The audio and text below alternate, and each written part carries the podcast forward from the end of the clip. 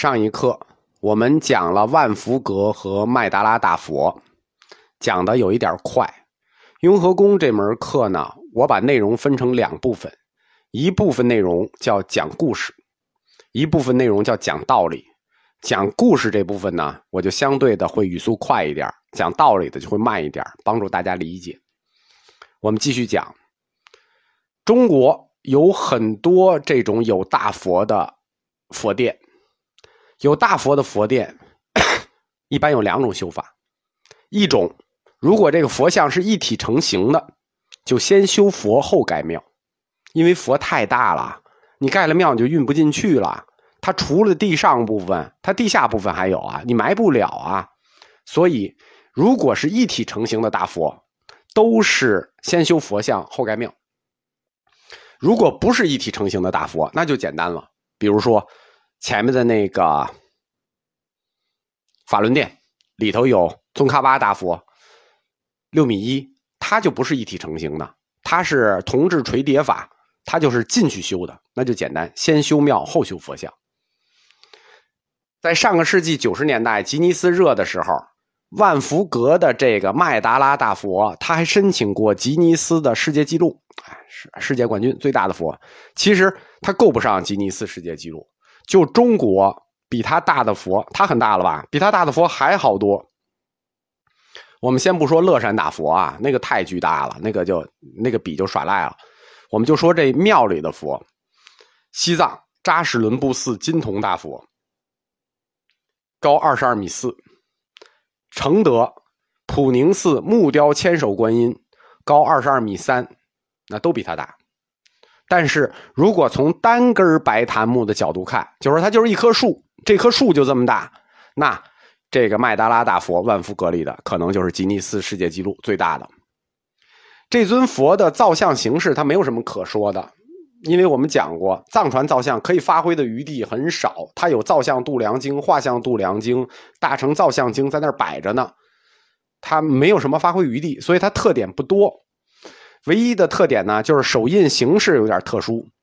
一般导游会跟你们讲，它叫伏天盖地式，这并不是我们佛教讲的手势。佛教讲，他左手持说法印，右手持思刻印。思刻印呢，是密宗的降魔印体系里的一个印，属降魔体系。因此，这一尊立式的大佛，就是麦达拉佛慈氏，它是一个藏传慈氏立像。它还不是我们汉传立像，我们汉传瓷质立像手势不是这样。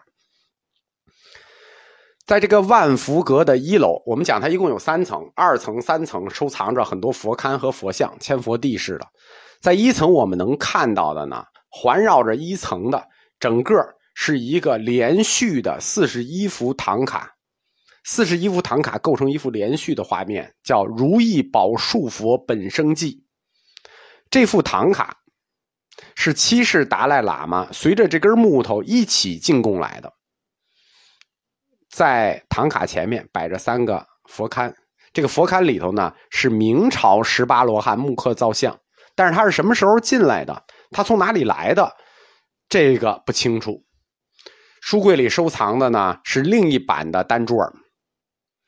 这就是万福阁的内部，因为二三层我们去不了啊，没法讲，我们先出去。因为这里头的这个唐卡，我们最后讲，我们最后讲班禅楼的时候，一起把唐卡讲了。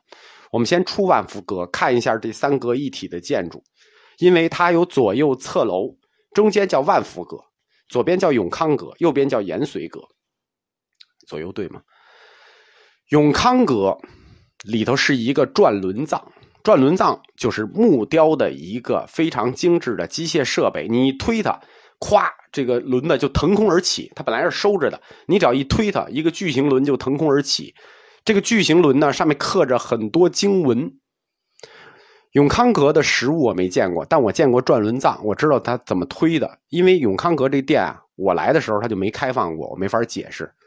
但是转轮藏这个东西它并不稀奇，它在北京很多寺庙都有，有的很大，有的很小。就木木质的，有点像藏传的那个转经筒，转一圈相当于法轮常转。你推动转轮藏一圈因为它刻了很多经文，它就相当于念了一整遍佛经。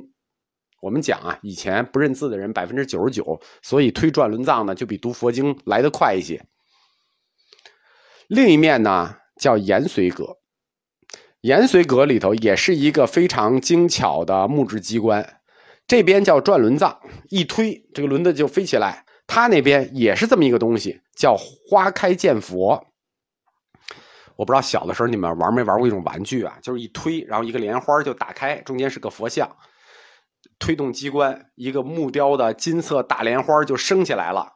然后呢，整个那个箍花骨朵展开了，展开瓣儿之后，中间就升起了一个端坐的释迦摩尼佛。他这个故事来源啊，就是世佛祖出世。的来源，我们说佛祖出世的时候从莲花而出，对吧？周行七步，一手指天，一手指地，天上地下唯我独尊，这是世尊出世的故事。所以延绥阁里的这个木雕机关，实际就是这么一个出世的故事。但是呢，我们说永康阁里的这个转轮藏，它是我们佛教的一个法物。而且它是一个等级很高的法物，转轮藏是等级很高的法物啊。但是延绥阁里这花见花开见佛呀，它不是一法物，它就是养心殿做的一玩具。为什么呢？在我们佛教里就没有这种法物，因为佛教徒供佛，我们的态度都是很虔诚的，对吧？礼拜开山祖师，这是多严肃的事情啊！你把。佛造像放在一机器玩具里，你推，啪啦打开了，坐那儿一一推合上了，你这拿祖师解闷儿这是对吧？所以说这个肯定不是佛教徒做的，这应该是养心殿造办处雕栏座做的这么一个玩具，而且呢，这个玩具我也是听说过没见过，因为这个延绥阁它也没开放过，至少我来的时候，我们前面讲。万福阁这个位置，它盖的时候是占了雍亲王府时代的观音殿，对吧？观音殿被扒了，然后呢盖的万福阁。但观音殿里头那东西呢？我们刚讲过，观音殿里头灌，呃，供着一个观音山，那个观音山叫什么？普陀珞珈山啊，里头有一个高达房顶的普陀珞珈山木雕，山上还跑着很多娃娃。你把房子扒了，那木雕呢？没了吗？你就绕到万福阁的后头，你会看着一个很奇怪的建筑制式。这个别的阁后面没有这种制式，就在万福阁的正后方，就是应该它后门的位置，给掏了一个洞。掏了这个洞呢，仿照普陀山朝音洞的样式，他做了一个观音洞。里面供的木雕就是当年那个普陀珞珈山的木雕，但是是一部分啊。中间的观音菩萨是一个后烧补上的，因为当时就是一个整个木雕观音山。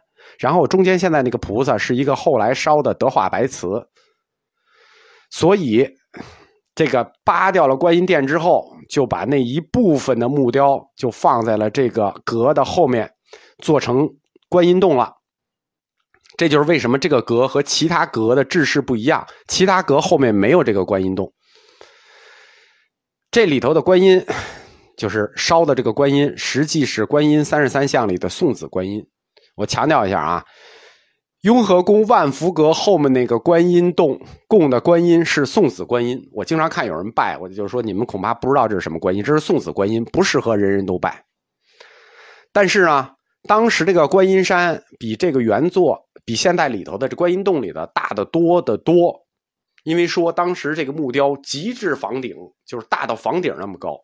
现在里头的只是原木雕的一小部分，修万福阁的时候抠下一块留在这儿做了观音洞，剩下的部分呢就送到了圆明园的广玉宫。我们讲圆明园最早就是康熙赐给雍正的赐园，就送到了广玉宫。但是圆明园我们知道一把火给烧没了。所以，我们今天能看到的当年那个普陀珞珈观音山的一部分，就在这个观音洞里。这样，我们就把万福阁的整体三阁一体介绍完了，我们可以返回来了。